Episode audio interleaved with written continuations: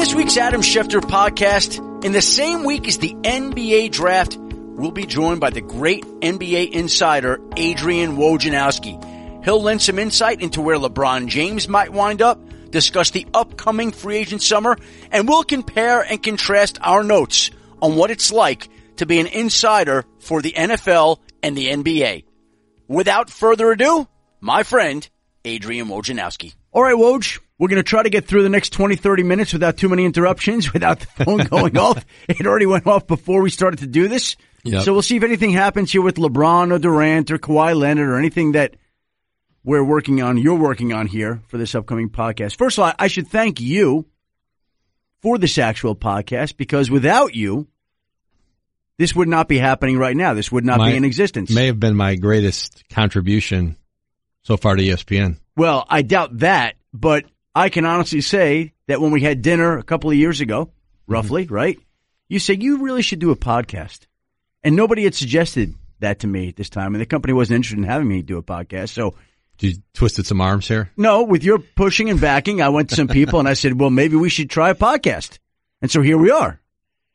And this might be the demise of it this week, but all your NFL followers going, what is this about? Well, I'll tell you what this is about. First of all, I have the greatest NBA newsman on. That's number one. I have my good friend on, my consultant, my fellow advisor, my psychologist, all those things. And we have you on in the week of the NBA draft. Yep. So what other time is there to get on, my friend, than in the week of the NBA draft, right before free agency, to talk about what this experience would be like? I also should mention that you're being honored as the National Sports Writer of the Year on June 25th in Salisbury, North Carolina. So congratulations to you on that tremendous award. That you ever won a more meaningful award than that? Um, well, yeah, I think meaningful, but it's, it's, uh, when you look at the list of winners, like you go, which one's not like the others? I mean, like guys I grew up idolizing who, uh, you know, a lot of icons of the industry, um, don't know that I fit in with them, but, but I'm honored to, uh, I'm honored by it. And, uh, yeah, but it is draft. Well, it'll be the week after the draft before free agency. Uh, but my, my draft week is, the NBA draft is so much different than the NFL draft, only because I think the walk up on the NFL draft is because there's such a vacuum of time, right? Where there's post Super Bowl, where it is the story where the NBA draft sort of kind of sneaks up on people on the heels of the playoffs. It's different. So, Woj, you've been at ESPN for almost a year now. This will be your first NBA draft. What do you envision this being like for you? Well, what's been great so far, and we've done a lot of, you know, I think we've built out some more programming, draft shows, and then having Jonathan Givony, Mike Schmitz at ESPN. I mean, that really the two most, really the two preeminent draft experts in the world, uh, who know the college game, know the international game, have watched uh, over a very long period of time, almost everybody in this draft and the international players, you know, they've charted Luka Doncic since he was, you know, he's 19 now. They've been on him since he was 15, 16 years old. Um, having those guys is, is tremendous, but then being able to work with, you know, Jay Bilas, I've gotten to know him a lot better here through this and he's been just incredible, like welcoming into their group and, um, it'll be a lot of fun. It's, it's, to me, the, I think there's going to be a lot of action and trade. I think there's going to be some trades up in the lottery. I think there's going to be a lot of moving around. I think teams value guys. It's such different. There's not a great consensus after the first, really after one, there's not a consensus. So I think there'll be some teams trying to get, trying to get up higher and some teams trying to get out. So to me, that's always the, the fun part of the trades and, and teams targeting guys trying to get up to get them. And then you've got it right on the heels of free agency, which comes just you know, a little over a week later, which is anytime LeBron's involved, it's a huge free agency market and, and period. Best guess today, best guess on where LeBron's going. I don't want to guess. I, I just, I hate guessing as a reporter. yeah, I, I, I just think that this is the most complicated decision he's had in some ways. And maybe in the end, he knew all along. Maybe this will be one where he's known all along. I know LA makes a lot of sense to people um, from a perspective bigger than just basketball of of kind of putting planting his flag out in Hollywood and all of those things. Um, there's not an obvious if I sign and go here, we are set up to win championships or to catch Golden State. Golden State has complicated everybody's thought process, whether it's LeBron's, Paul George, Houston, Oklahoma City, the, the money that they're, the financial commitment that it's taking to try to compete with that Golden State roster, the luxury tax that Houston's probably going to have to pay, that Oklahoma City's going to pay if Paul George stays and Carmelo Anthony opts back in. Uh, it's remarkable how much the Warriors have changed the league. They changed it the way they play, style of play, um, shooting threes and, and, and the way they built it out stylistically, but they've changed it from a business as a business model. And, and then Golden State's got a lot of really tough questions, um, in terms of salary and how much do they want to, how much luxury tax do they want to pay? How far, how deep into the tax do they want to go? Can they pay everybody and keep this thing together long term? They've, they've got tough decisions to make too coming up. Not this year, but maybe starting next year. Who would be the first warrior to leave of that group? if you had to guess. And again, I'm asking to guess again, which I shouldn't be doing because I don't like when people ask me to guess because when you guess, all of a sudden it becomes a headline. Well, Woj says that LeBron's going to LA or Klay Thompson's leaving the Warriors. But if there's one warrior that you would guess. Well, I think it's going to depend on who's willing to take. To keep this together, they've all got to take, well, there's going to have to be a discount. Now, Steph Curry took the full max after he was very underpaid. You know, he was on a four year, $44 million deal. There were times a couple years ago where he was the fifth highest paid player on the floor, uh, because he had signed his first extension when he was having the ankle injuries. And, um, I remember at the time people thought, geez, that's a lot for Steph Curry. He's got these, could have a career ending injury. Why, why, are they paying him 11 million a year? Um, but I think Klay Thompson and Draymond Green are going to have to take less if they both want to stay. Hmm.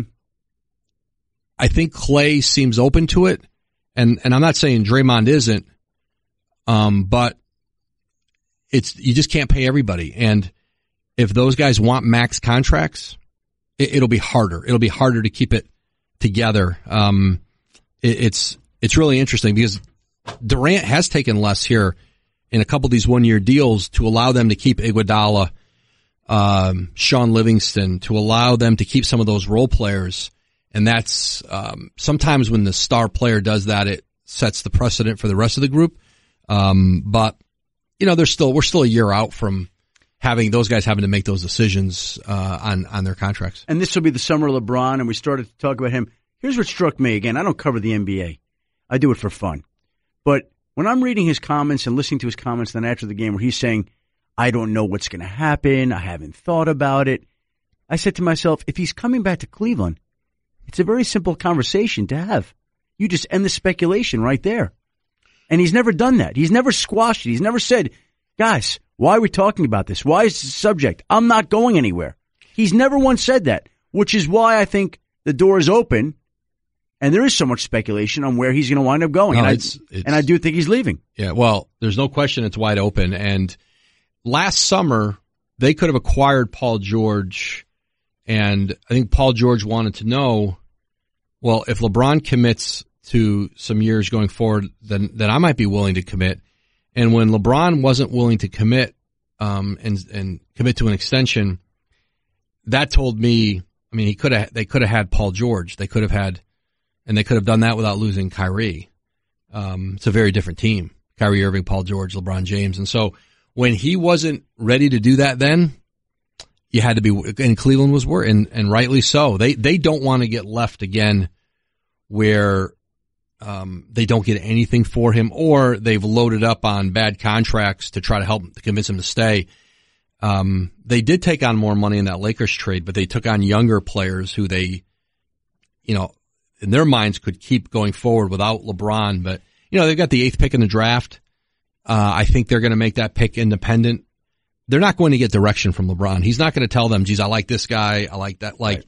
he's not going to give them direction. They're going to have to fly blind and they'll pick the player there that makes sense, I think, um, without him. Like, they have to assume he's leaving or, um, they're going to be, uh, put in an even more difficult position. It's never easy to have him walk out the door, but they have contracts like Tristan Thompson, J.R. Smith that they're stuck with if he's gone and a team that's not really built to play around him, uh, to play without him.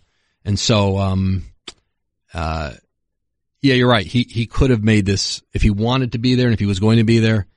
Uh, he could have settled this. He hasn't. So it, it's obvious he's looking. Uh, that doesn't mean he won't stay, but, um, they're going to have to sweat it out if he does. We'll be back with more of my conversation with Woj in a second. But first I need you to listen up, people we've got a big favor to ask, and we promise it won't take up too much of your time. You know, our show is supported by some fantastic sponsors, right? Well, we'd love to hear your feedback. Head to espnpodcaststudy.com and fill out a short anonymous survey. That's it, we swear. Again, that's espnpodcaststudy.com. So you've now been at ESPN, like we said, almost a year. What has been the one thing that has most surprised you? Because I think a lot of people were surprised when you came to work here. You were a, a critic of the company, outspoken. I was a competitor. A competitor. I was a competitor of the company. That's a good way of saying it. Yeah. Okay, so you're a competitor. Yeah. And now you're on the team. Yep. What are your thoughts being on the team? Is it what you thought it would be? you know, the second or third night I was here, second or third day in free agency, I remember saying to somebody, and I was saying it to myself, that I was proud of what we built outside of this structure and this monolith. And this platform is enormous and it reaches people in lots of many more ways than I ever did before.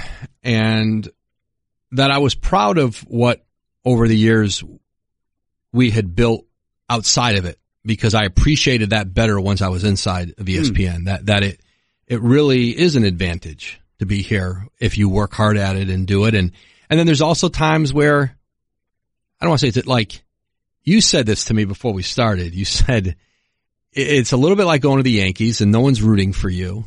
And there's some truth to that. And I accept I accept all of it. Like it's fine. Like at the end of the day, it's it's an advantage to be here. There's no question. No one would ever convince me otherwise. And I think if you don't think it is, I think you're making excuses. But the platform and the reach, not just here, but globally, like people watch you when they're pumping gas, right? Like the one minute, I hear more people who say they watch me. I don't know what that says. I said like, yeah, this year you're, you know, like next year I'll be pumping your gas probably somewhere, but, uh, That's a good. Uh, I'm going to steal that for the next time somebody says they saw me well. yeah, they were pumping yeah, gas. It won't be long. Yeah. Before you came here, we had had some conversations about what this might be like. Has it been what I told you it would be? Almost exactly. Almost exactly. And I think in the way that um, you told me that there would be a lot of people who want to help and help you do well and are there to um, make it easier for you. And that's absolutely been the case. I mean, your responsibilities are different here. You're doing more television. You're you're going to sit for radio. You're, you're doing when you break a story, the responsibilities like in my typically I would just be on to the next one, and I am mentally on to the next one. But you've got to kind of feed the beast in the interim, right? Of you're going to do um, a number of SportsCenters that day, or get up, or Golic and Wingo, Golic and Wingo, right? And so, which is great, and um, and you're also mentally getting to the next one. Um, yeah, I, have just the infrastructure is so good.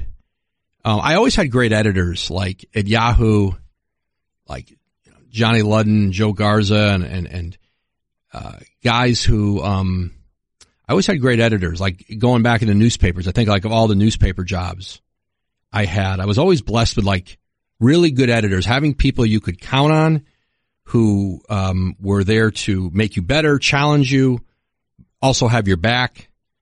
Um, and that's been true here. Like I did, like Christina Douglas, who's our NBA digital editor. I didn't know her at all before we started and she had moved over to basketball right? July 1 and, and I came in and Bobby Marks came in and the draft guys came in shortly after and like, um, lucky to have a great editor. Um, and then to help you coordinate the digital and TV and you've got, you know, Hillary Guy who works out of LA. They're not names people may know, but like they make the thing go. And, um, it's a great benefit to have people who over time they start to figure out your strengths, where you thrive, where you've got to work on, um, and putting you in situations where you'll hopefully do well. And so I've always found here that there's people who want to make sure you get in those right situations, and I appreciate that. A support system, but they also leave you alone to do what you do. Yes, and they've been really good about like if I just say, "Hey, listen, I need time to." I'm working on something. I'm working on something, and um, and and not to be asked to go on when you, you know, to me, it's like really important to say, "I don't know," and sometimes, and I get it, like the shows want an answer. They want to, you know, we all have different roles here, and there's some people who. Um, are going to talk more in the abstract or hypotheticals, which is that's sports. That's part of the conversation. I don't want to be in those situations, um, like the ones you just put me in um, earlier in this show. But I want to deal in fact and reporting. Right. I know, as, in which I really watched how you did it, and I I spent a lot of time on YouTube before I started, and even after I started, going back and watching how you frame news and how you, whether it was on air. Um, obviously on air on YouTube, and then obviously watching you here and uh, seeing how um, you went about sort of the. I could see where you would draw guidelines of where you would take analysis versus speculation, where you and I've always tried to keep it pretty narrow. Like, here's what I know. Here's what I know.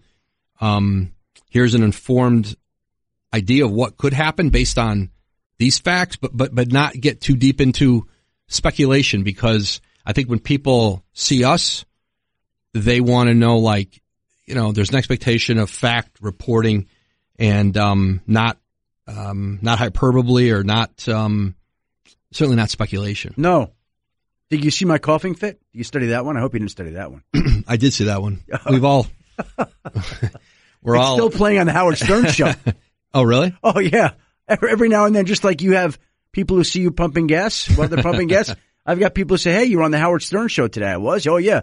Well, it's a coughing fit. If you just Google Adam Schefter coughing fit, I guarantee you will crack up watching this mm-hmm. because there's a piece from my third week here when I was on with Sage Steele, and there was something caught in my throat just as they were putting me on air at that very moment. She was asking about the Panthers quarterback situation, and I started to cough, and I tried to recover, and it was the beginning of my time there. It was so embarrassing and humiliating, and I'm glad that we can laugh about it now. But if you go Google Adam Schefter coughing fit, I guarantee you, right. don't study that clip when you're studying things to do. Study that clip when you want to know what not to do, Woj. I've seen it. I've seen it. Uh, what is it like for you? We talked about LeBron being back in Cleveland.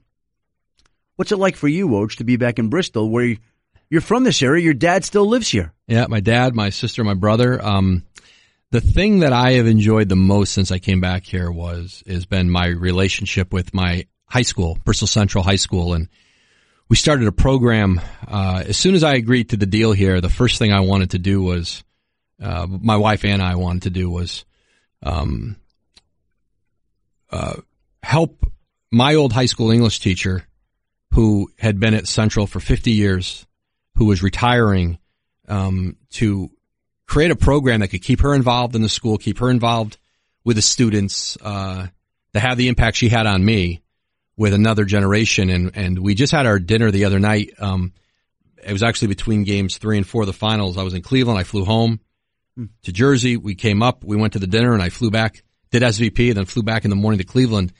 And we, um, it, it was the, the, the group of kids we had, it was just tremendous. And they're from the same neighborhoods I grew up in and the same, places where my friends hung out and, and it's a blue collar town and, um, just what a great group of kids who are part of the writing. It's called the writing initiative all year. They're going to great colleges and, um, you know, just, uh, the, the, being a part of that has been awesome. And, and I have, uh, to see their enthusiasm for, um, the the opportunities that that have been available through this this year, and we had some scholarships and, and some awards that that we gave out at the end of the year. Um, like I just felt better about like the town I grew up in and my school and and the future because man, there's uh, uh, it's been uplifting for me to to to kind of see through their eyes, and uh, th- that's been as uh, fulfilling uh, for me as as anything I've done over here. But there's got to be added meaning every time you drive in from Jersey to Bristol, and to know that your family's here, your high school's here, the students that you're helping are here. There's got to be an extra warm feeling that washes over you. You know, there was a moment my first day here. Um, I was walking across the campus, and it was I guess June 30th. It was like I wasn't on it. It was the day before. I guess I was here that day, and somebody grabbed me, uh, an older gentleman, and said to me, um, "You know, everyone always talks about Aaron Hernandez in Bristol. Um, all we've heard about is Aaron here the last few years, or a lot of what we've heard about. Um, I'm glad you came back." Hmm. Uh, and so, um, I mean, Hernandez, their family grew up. I mean, I don't know, one, two, three, like four blocks to where my dad still is, and I can picture the house. I mean, we went to the same schools, and he went to Bristol Central, and the teachers that I am close with, and the principal Pete Winiger there, they were close with him, and that that really affected this town. It affected my high school. Um, I thought Central took a lot of unfair blame for it. I thought Florida at times tried to put blame on Bristol that probably belonged with them, and and, and in the end, he was accountable, culpable for obviously everything that happened. I, I always thought Central and Bristol got a little bit of an unfair, like Central wasn't some uh, football factory. There had never been an athlete like him. The greatest athlete is funny. Malcolm Huckaby, who works at ESPN, who does college basketball, was played at Boston College and was in training camp with the Miami Heat a couple times. He was the best athlete ever out of here. And actually, it's ironic he's here too now on TV. But um, I'm defensive about it. I'm protective about it. It's a great town, and uh, but I do like I have to drive through Waterbury on my way here, and you know I worked in Waterbury at the newspaper there for four years after college. Um, I never thought I was going to get out of Waterbury, and so I always have to drive by the paper on my way here, and I think about that. It's a long, you know, I worked at the Hartford Courant through high school and college. You know, I covered UConn was my first beat, so like when I'm driving on 84 or 91, I, I think about like, um, I didn't imagine having I mean, the job I have now, the job you have didn't really exist when we started. Like they, they became products of the industry changing. And so like I know I'm lucky, like I'm lucky, um, to, to have the opportunity to be here and do this and, and, uh, uh, and I appreciate the climb through newspapers I had. To make that drive every day and to go through those towns and to see your old familiar haunting spots, so to speak, that's got to be inspiring every time you pass one of them because it's a reminder of how far you've come in the journey. And by the way, I should say this as I'm doing this. This is what I love. I, I always feel like when I'm with Woj, it's like looking at a, a mirror figure because he's looking down at his phone, he's checking, he's answering a text as I'm answering the question. and I don't even have to think that he's not listening because I know no, he's, he's listening, listening, to me because that's how we've trained our minds. it's, you know, it's my wife and my family's criticism. Uh, You're not always present, but I know he's present even though he's not necessarily present and he's checking the phone to answer. Wait, what did, what did you say? My, oh, my wife is on me all the time no, about kidding, that. I'm kidding. Your wife get on you about that? Of course. of course. Of course. Yeah. That's. Yeah. I've lost all credibility with my kids in the phone. Like, hey, you know, put the phone down, do that. Like, I have no credibility in that area. As as nor do you. I, I get on my daughter, nine years old, on the iPad all the time. Hey, get off it. Yeah, you're, really? you're always on your phone. Yeah. Right? It's and, then, a, and then you, well, it's my job. Well, congratulations. Right? they don't that doesn't care. work either. no. That doesn't, so what? So what do you do to solve that situation? You got any advice for me there, Woj? Um, well, you know this, and we talk about this a lot. Is is um, and it's hard. It's hard to be. Um, we're on call all the time, and and you have to be responsive all the time. Um, you can't just when when someone's calling or needs have a question answered or information, like you've got to be available to them. It can't be two or three hours from now. Um, it's got to be now or when you need somebody, like they may not be available to you. And so, as you know, it's a two way street. And so a lot of our day is spent just talking with people. And, and I'm sure with, I know it's the same with you. You might have 30 or 40 conversations with somebody that never have anything to do with the reporting of a story. And when something's happening and it's going down and you're making call number 41, you hope like you're, you're in position to be able to get it. Um, but, uh, that's the, you know, it's 365 days literally. Um, and if you're not willing to commit it in that way, it's, you know, it's hard to do it because there's a line down the street and around the corner of people who, who are willing to do it. And so, but there's no question there are, there's a price to pay with your own family for, you know, as you're maintaining these relationships everywhere else, you better be concentrating on, uh, your most important relationships, which are your, your wife, your kids, your, your family. I can say I've been married to my wife now 11 years this month. We've been together for 12. Uh, our older son, uh, just turned, was turning 18 years old this week. Uh, the son that she had with her first husband who passed away on 9-11. Our daughter is nine. But nobody gets me like you, Woj. and I'll bet I could say the same selfishly and arrogantly about you. As much as you love your wife and your two children, I'll bet I get you as well or better than them.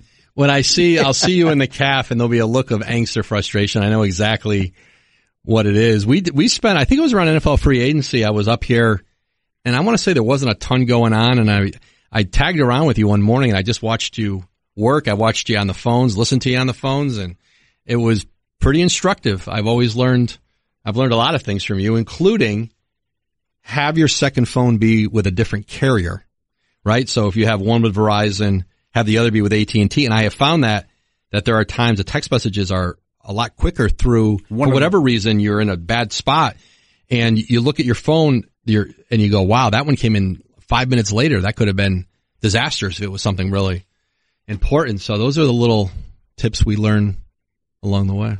What, where did the term Woj bomb originate? I have no idea. I really don't. Um, I saw it, I guess, at some point on the internet, on Twitter. Um, I don't really like, like, it's not a term I use or I'm comfortable using, but I understand other people do and it's part of the whole, it, it sort of took on a life of its own. Um, but, uh, I don't know who coined it or whatever. I mean, but, uh, it's kind of cool. I don't know its genesis. It's kind of cool. Yeah. Uh, like a Woj bomb is more powerful than an atom bomb. you would never think that, right? But an atom bomb doesn't even exist, even though it exists in real life. I've never heard an atom bomb. A A D A M or A T O M? A T O M. Yeah, exactly. Yeah. You, you got yeah. my whatever the English phrase for that word is. What onomatopoeia or whatever. I have no idea. what is that? When you have the meaning of a word that's spelled in another way whatever that whatever that means. I want to thank you for the Woj bomb on John Beilein, keeping him at the University of Michigan. That worked out. Yeah, how well. about that? Yeah, I saw that was a well. You know, you've covered those when the college coaches get involved in the pro searches. Sticky. It is, and and and the pro guys typically are fine with. There's not a lot of. It's the same group of guys typically that are interviewing for jobs and assistants. Usually don't mind their names being involved or having it public, but college coaches have to be a little more deft about it. But I, I don't think for Beilein, I know sometimes people will, they think it quote unquote hurts recruiting. It doesn't. Like, if I'm John Beilein, like, it was a benefit that an NBA team and teams, there's been other teams interested in him through the years. There's a benefit that, um, like, I get when you might be talking to another college and you might leave for another school that, that hurts you. But when your name is mentioned in the NBA, Calipari, I think always loved while he will credibility. It is. And, and it's something you end up selling in recruiting well, the NBA wants me, so why wouldn't you want to come play for me? I'm, yeah. they, they, see me as an NBA coach or I can prepare you for the league. I think it helps John Beilein. I, but I get once his name was out there and he was involved, there's only so long a coach of that stature doesn't also want to be in a competition. Whereas Dwane Casey or an assistant coach from somewhere else, they don't want to be seen as having to compete for the job. They want to be able to have it offered, turn it down, take it, whatever. And, and so as it lingered a day or two, uh, I think he started to move to, to exit out of it. So here's some of the reasons that I'm thankful for you, respect you so much, I have such great admiration for you. You help keep John Beilein at Michigan. You're the National Sports Writer of the Year. And you're a senior, senior NBA insider. I've been at ESPN now for nine years. I don't have get a, a better, senior title. You need to get a better agent. I obviously do. I don't even know how I got it. I, I got it. I got here and it was on my, um, it was on my, uh, I don't know, my ID. So I'll take it. That's a great title. Mort is the senior NFL Oh, insider. okay. I think that may be, and you know what? Listen, I'll defer to Mort every time. I love Mort. And if he, if he wants to have my senior title, he could have it as long as he's here. I hope he's senior for the next 30 years here at ESPN. I'll be the junior in every sense of the word, physical, literative. I want to tell you NFL that was a, insider. that was a big deal. The first day I was in, the, I walked in the green room and Mort was sitting there.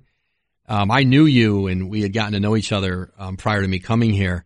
Uh, I didn't know Mort at all, but like you think great? of the guys, yeah, and you think of the guys who really paved the way. You know, like he was a sports writer who, um, you know, Will McDonough, who you knew Oh. well, and you came up into business as one of your idols. You know, his son Ryan's the general manager with the Suns, and obviously Sean McDonough, who works at ESPN, and Terry McDonough works for the Cardinals uh, in the NFL. But um, I always, whenever I'm with Ryan McDonough, or we're talking many times, as much as I want to pick his brain about what's going on with the Suns or what he thinks about a free agent or a draft pick, like I love getting Will McDonough yeah. stories from him. I love hearing him tell me stories about his father, um, who uh, was you know bigger than life, right? Really a bigger than life figure in our business. Um, yeah, There was a time that I flew into the NFL owners meetings in March in Phoenix, and I was at the baggage claim, and it had to be roughly in the year 1999, 2000.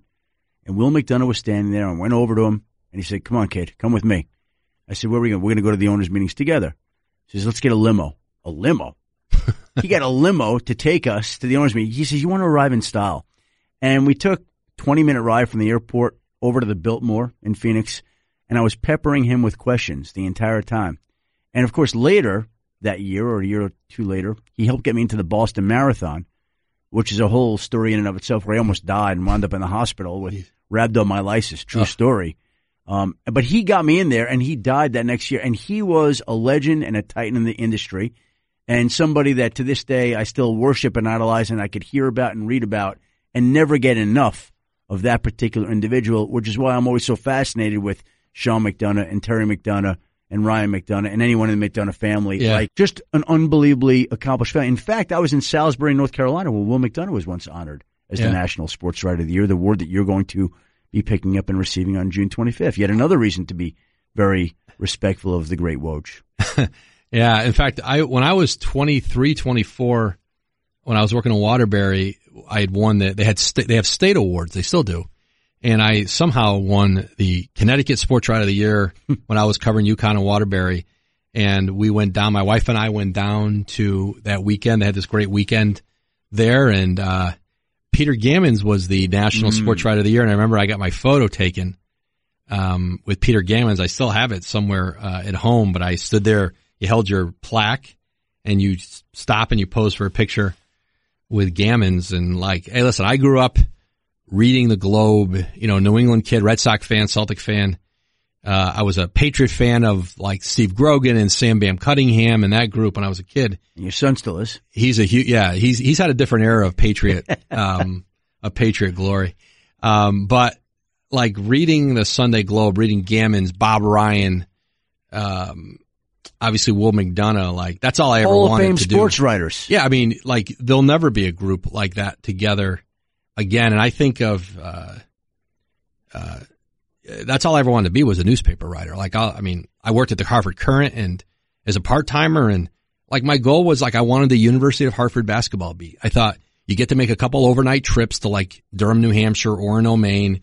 They play BU. You get to stay in Boston for a night. Like I thought, and then in the spring and fall you would do like the local Division three Wesleyan Trinity football or uh, NCAA tournament baseball. I was like, that would be a great job. And you know what? I, I and I still really believe if that's what I did, I would have been fulfilled. I never imagined like what this whole thing would become. Uh, I just wanted to be that guy and, and I would have been happy being that. You know what's funny?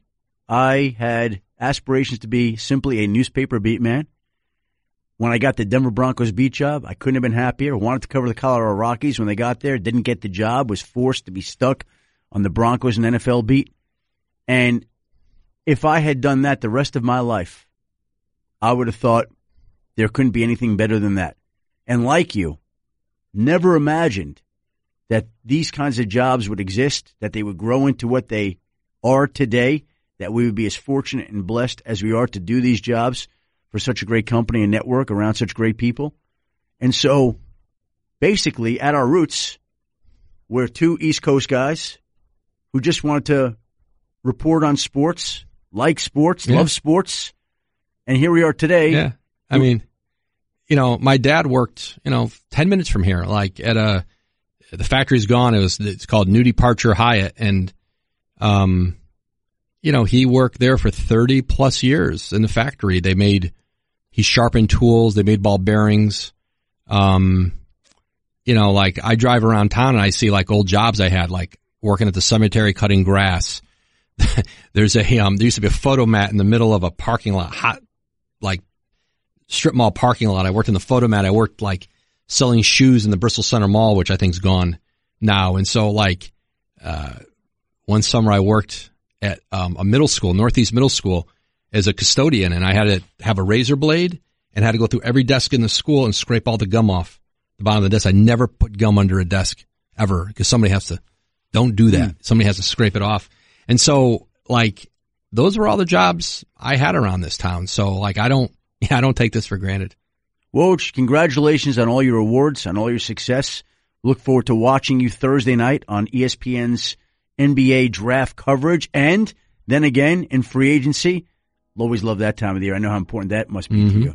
So get ready for that and thank you for the time today. Thank you, Adam. It was a lot of fun. Appreciate it.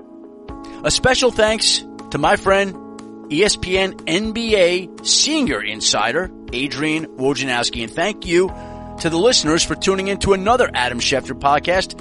We'll be back next week with another special guest. And until then, enjoy the NBA draft this week, everybody.